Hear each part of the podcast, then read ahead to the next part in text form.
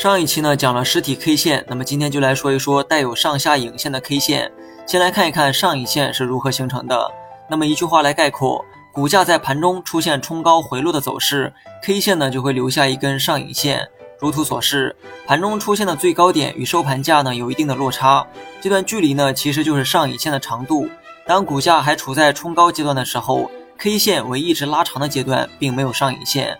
而当股价开始回落，K 线实体呢也开始逐渐变小，而回落留下的这段距离啊，会用一根直线来显示，以此来表达股价在盘中行驶过的轨迹。而这根直线就是上影线。